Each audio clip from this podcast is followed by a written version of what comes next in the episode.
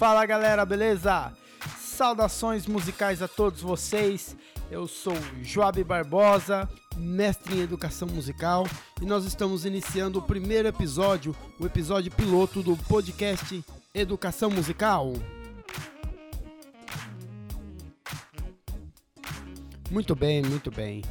Nesse podcast nós iremos falar sobre educação musical, é, tudo que está em torno dessa área, mas também sobre música. Lembrando que educação musical é um campo da música. Portanto, a gente vai trazer um monte de coisas relacionadas ao campo da música também. E o fato de você estar escutando esse podcast pode ser porque você tem um interesse nessa área, mesmo não sendo um musicista.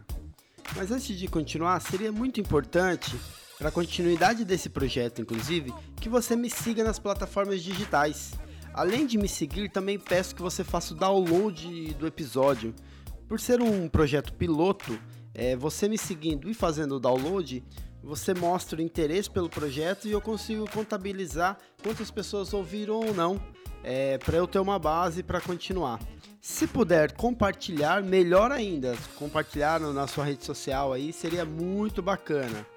E mais legal ainda é você participar. Vocês vão perceber que o programa é feito de vários quadros, então escute até o final para que você escolha o quadro mais legal que você acha mais interessante e dê sua opinião, deixe a sua sugestão, sua crítica, que eu estou ouvindo, estou muito curioso para saber o que você pensa, certo? Obrigado! E aí, como será esse podcast? Bom, no primeiro momento eu trarei alguma reflexão sobre o campo ou algum assunto relacionado, e no segundo, alguns quadros para que a gente possa interagir e trocar algumas ideias. Mas para você, o que é podcast? O que você acha que é isso?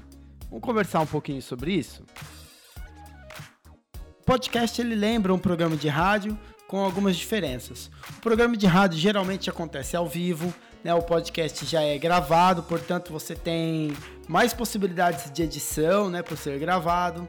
É, o podcast também ele vai ficar é, ancorado ou agregado num, numa plataforma digital e aí você escolhe a sua, né? Pode ser um Spotify, Deezer, Google Podcast, etc e tal.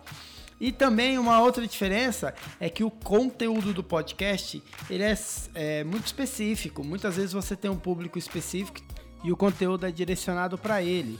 É, já o rádio é mais perto do entretenimento, né? Podcast se assemelha ao YouTube nesse sentido.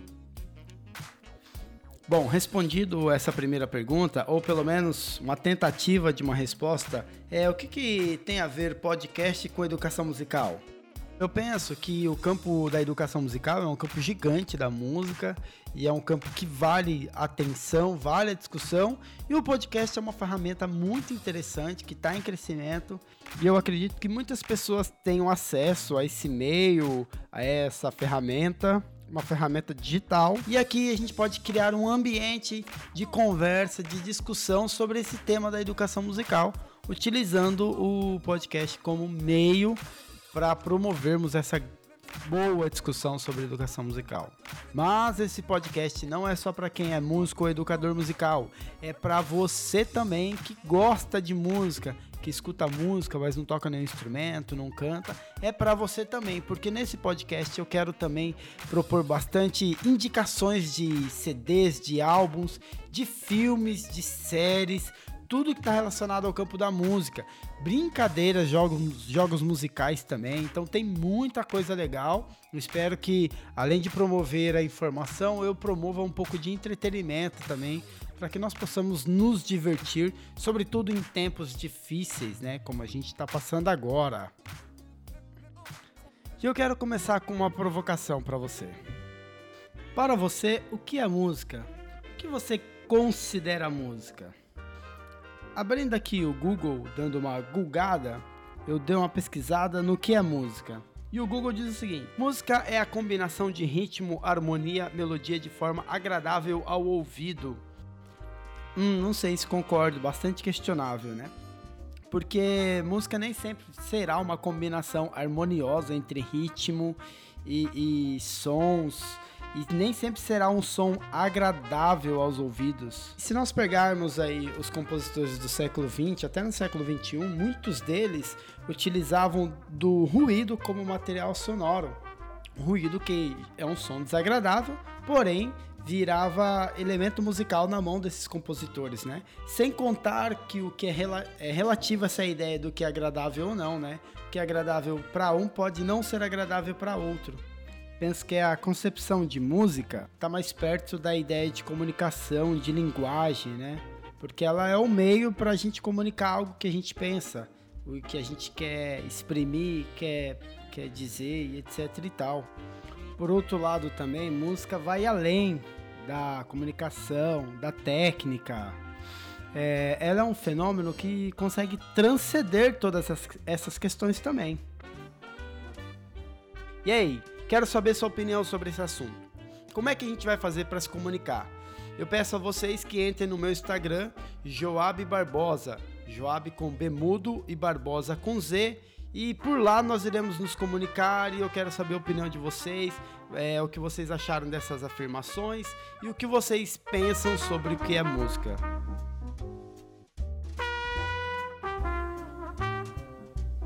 Dando sequência, nós iremos agora para o primeiro quadro deste programa. Esse quadro é o quadro chamado de Trítono. Bom, gente, por que trítono? Trito no campo da música é o intervalo de quarta aumentada ou quinta diminuta, que é um intervalo quando você escuta esse som aqui, ó. Ele causa um desconforto, né? Então, tudo que aconteceu na semana no campo da música, que foi meio estranho, que alguém falou alguma coisa que não ficou legal, ou alguma produção musical que não ficou legal, nós iremos trazer aqui neste quadro. Não, pera aí, tira, tira. Tira esse sol, não é tudo isso, não é terror, não, calma. O trítono é um intervalo que causa um certo desconforto, mas também não é nenhum vilão. Apesar que lá atrás, há alguns séculos, era chamado do intervalo do diabo. Credo! Mas agora eu entendi por que todo esse suspense. Enfim, é o momento da gente comentar de algo que não foi muito legal, ficou meio estranho, é relacionado ao campo da música, educação musical. Bom, e o primeiro trítono, o primeiro programa histórico, ó. O primeiro trítono vai para Rufem os tambores.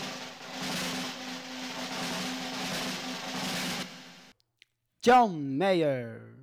Palmas.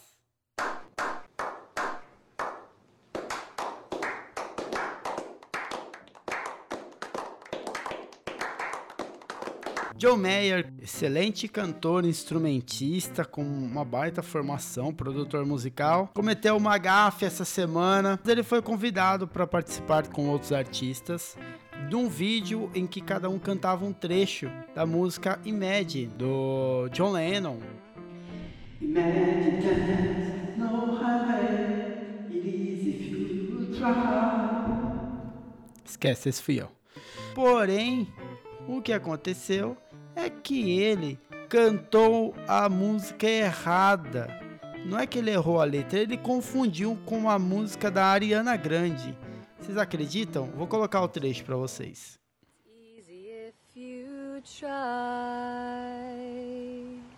No hell below us.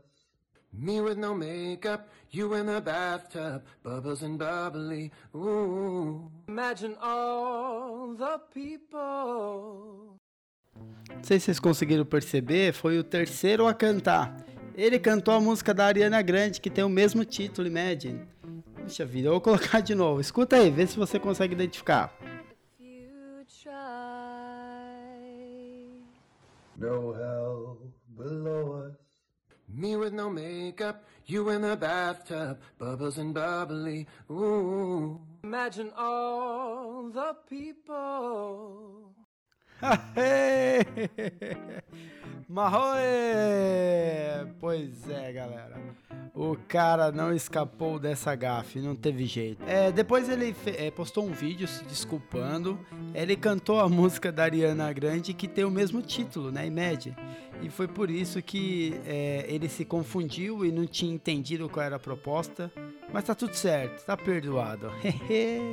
é claro que isso não diminui em nada o artista que ele é e todo o trabalho dele mas foi uma gafe que não passou em branco e nós aqui damos o título de Trítono da Semana para o grande artista John Mayer.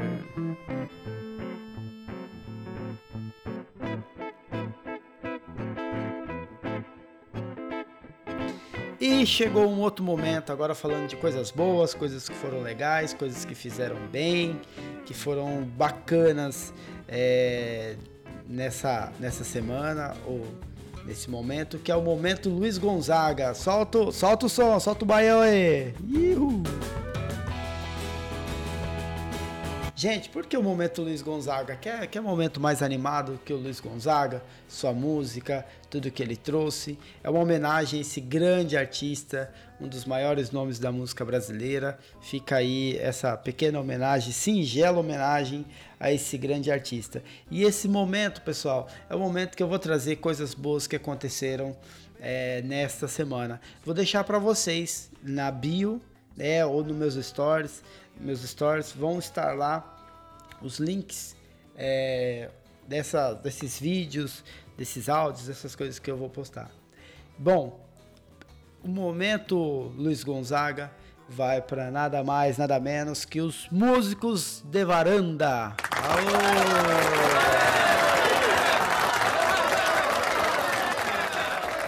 Pois é, não só no Brasil, mas em todos os lugares do mundo, este foi um fenômeno, este é um fenômeno presente a gente sabe por conta da pandemia, os encontros físicos, né, ou de muita proximidade foram estão sendo evitados e proibidos inclusive. Mas nós músicos estamos dando um jeito de continuar fazendo o que a gente mais ama, que é a música. É por conta da gente perder, né, o principal lugar da, da gente fazer arte, que é o palco, né? É, a gente se adapta.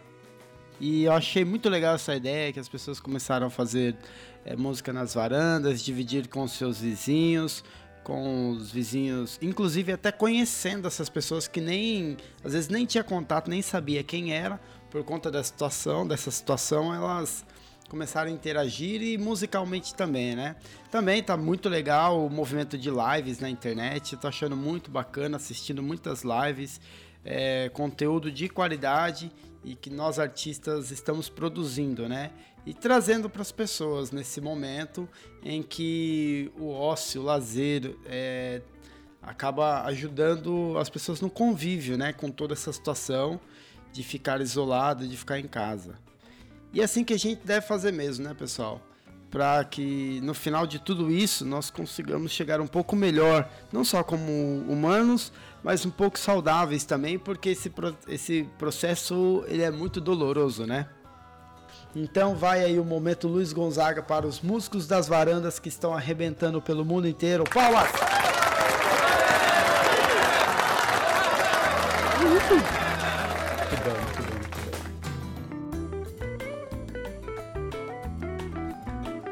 E agora chegou o momento notação musical.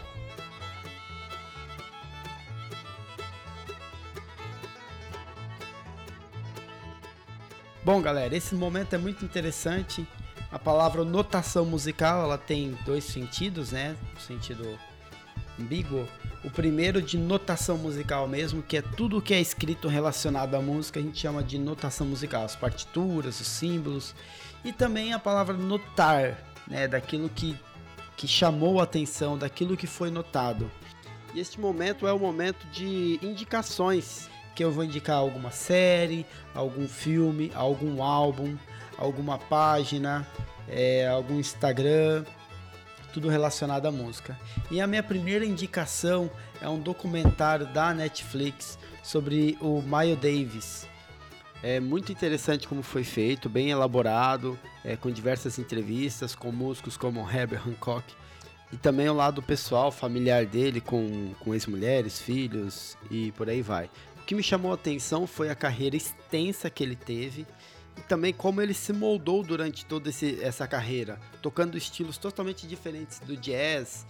E ele tinha essa necessidade vital de estar tá fazendo música nova. A parte triste do documentário é o envolvimento com drogas, que era muito presente na vida dele, e os casos de racismo que ele sofreu, né? Pois é. Assista e me diga o que você achou, beleza? Essa é a primeira indicação. A segunda indicação para vocês é de um artista chamado Mestrinho. Gente, se vocês não conhecem o Mestrinho, é super importante conhecê-lo. Ele é um excelente músico, é um acordeonista, toca de uma maneira incrível, domina o seu instrumento é, e já fez é, gravações com excelentes músicos da, do, do cenário é, nacional e internacional, é um músico muito importante, é um expoente da nossa música, da música é, brasileira no cenário atual. E o, o, que eu acho bem marcante é que, além de ser um excelente instrumentista, ele é um excelente cantor e se propôs a fazer música autoral vocal. Muitas canções e muito bonitas, galera. Muito gostoso de escutar os CDs do, do Mestrinho. É, são canções assim meio que pops. Podemos dizer que elas podem até se encaixar no gênero pop, é, com uma letra legal, com uma instrumentação muito boa, né, com arranjos muito bons. É assim um, um, um cara muito interessante. Eu acho que vale muito a pena você escutar é, o trabalho dele. Tudo isso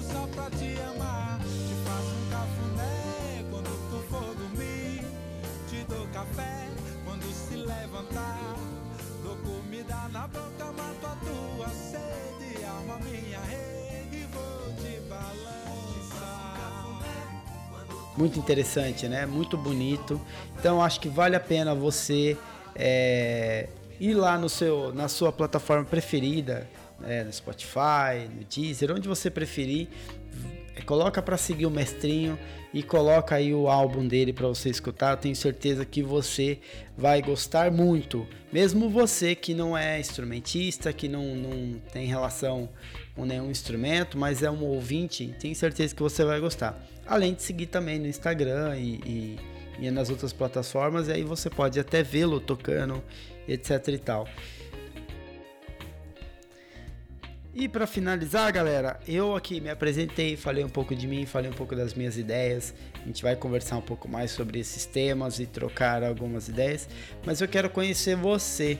Quero saber quem você é, quero saber qual sua relação com música, é o que, que você toca, ou se você não, nunca, nunca tocou, tem vontade de tocar, é, se você já praticou algum instrumento, se você já cantou, qual a sua relação com música, ou se você não, não toca nenhum instrumento, mas escuta muita música, gosta muito de escutar, um ouvinte assíduo, fale um pouco sobre também o que você escutou, o que, que você acha interessante. Vamos fazer uma troca aí nesse momento. Estou muito curioso. Muito bem, nós estamos iniciando o nosso quadro Educador Musical da Semana. Nesse quadro nós falaremos sobre um educador musical que foi muito importante, que foi relevante para o campo da educação musical. E o escolhido para essa semana é Vila Lobos, compositor dessa música que nós estamos escutando de fundo, o trenzinho caipira nós iremos falar um pouco sobre Vila Lobos no quadro Educador Musical da Semana. Além de ter tido uma atuação incrível como musicista, compositor e maestro, sendo considerado por muitos, inclusive, como o maior compositor brasileiro, ele teve uma forte atuação no campo da educação, né, participando ativamente da educação musical brasileira com o método do canto orfeônico, que é uma coisa que a gente vai conversar um pouco aqui mais para frente. Bom, ele veio de um ambiente muito rico musicalmente falando. Seu pai era músico, sua casa era um ambiente frequentado por muitos artistas e ele teve a oportunidade de, de estudar clarinete, violão, piano e violoncelo, é, dando destaque mais para o violoncelo, sendo que o sucesso dele mesmo veio como compositor, sucesso que o destacou a nível internacional. Vila Lobos foi um dos precursores do movimento modernista do Brasil e participou ativamente da Semana de Arte Moderna, conhecida como Semana de 22. Como compositor, ele traz elementos da música brasileira e incorpora na música moderna instrumental, gerando assim esteticamente algo muito significativo e peculiar, fazendo com que ele ganhe projeção internacional com sua música. Já no campo da educação musical, é, ele produziu muito material escrito. E o que mais ganhou destaque foram dois materiais: os cadernos chamados de guia prático e os livros de canto orfeônico. Nesses livros há canções folclóricas nacionais, marchas, canções patrióticas e hinos cívicos. Em uma das suas viagens para a Europa, Vila Lobos teve contato com o método Kodai e ficou muito encantado é, sobretudo contemplando a possibilidade da realização de algo parecido no cenário brasileiro. O método Kodai tem algumas características que depois vão aparecer no sistema do Vila Lobos também, que era a música folclórica, o nacionalismo, o canto para ensino de música, aspectos da cultura local para ensinar música, melodias folclóricas e o Manosolfa, que é um sistema de gestos que cada gesto representa um som ou uma nota. Como Kodai na Hungria, Vila Lobos começa a, coletar pelo Brasil é, elementos da música brasileira, dentre eles canções, ritmos, gerando então um material que vai servir como combustível para Vila Lobos, tanto para composições quanto para o sistema de educação musical que estava sendo elaborado por ele, mais tarde foi implantado em todo o Brasil. O sistema chamado de canto orfeônico já era praticado no Brasil, porém em níveis menores. Com Vila Lobos e sua influência política, o sistema se disseminou em todo o território nacional. O sistema é empregado pela primeira vez no Brasil em 1912 com João Gomes Júnior em São Paulo, e Fabiano Lozano em Piracicaba, tornando os dois precursores do canto orfeônico no Brasil. O envolvimento político de Vila Lobos se tornou uma das principais diferenças entre o canto orfeônico dos seus antecessores e o canto orfeônico praticado por ele. Porém, esse envolvimento político possibilitou que o projeto atingisse um âmbito nacional. Ficava então instituído o canto orfeônico em todas as escolas brasileiras naquele momento. O envolvimento político de Vila Lobos com Getúlio Vargas e a ideologia política da época é bastante questionável, pois o canto orfeônico foi utilizado como meio de doutrinação ideológica, além desse mesmo governo depois se declarar e instaurar uma ditadura no Brasil. Mas de qualquer maneira, foi o caminho que possibilitou a implementação do canto orfeônico a nível nacional. Vila Lobos se desliga do governo em 1945, mas o canto orfeônico continua até 1971, sendo abolido do currículo brasileiro. Continua com a sua carreira de compositor e regente, alcançando sucesso internacional. Depois de muitos anos lutando com o câncer, é, Vila Lobos vem a falecer com 72 anos de idade, deixando um legado com mais de duas mil obras escritas. Do ponto de vista da educação musical brasileira, Vila Lobos foi um importante expoente, porque foi com ele que conseguiu se implantar um sistema a nível nacional de educação musical além de ser um sistema de ensino de música brasileira que traz como uma das principais características aspectos da nossa música em sua essência.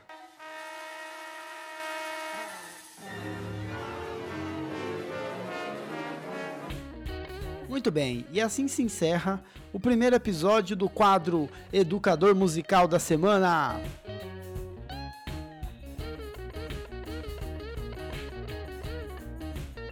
E agora, o último quadro deste programa. Qual é a música, Pablo Marroe? Essa foi uma tentativa de imitar o Silvio Santos. Enfim, nesse quadro eu tocarei um trecho de uma música e vocês escutarão e tentarão adivinhar que música é essa somente pelas notas que eu toquei. Esse quadro parece muito o quadro do Silvio Santos que ele tinha na TV. E eu copiei Ihu! Ó a música.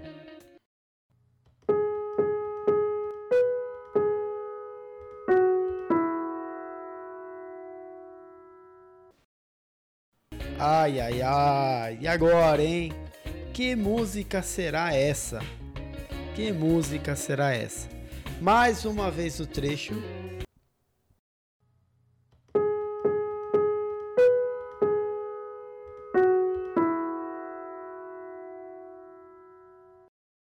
E aí? Conseguiu adivinhar? Mande sua resposta no Store, no, no Instagram, para a gente conversar e para ver se seu ouvido está bem afiado ou afinado. Certo, galera?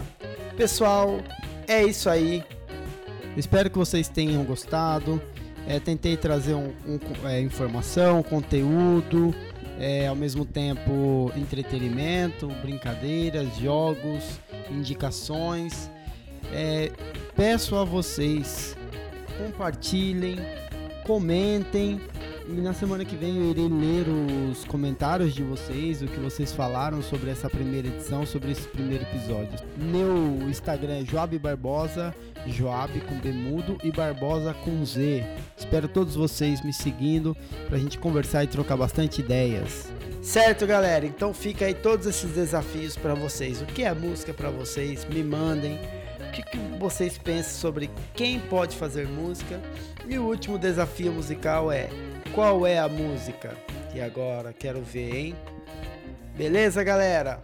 Um grande beijo, um grande abraço e até a próxima. Valeu! Uh!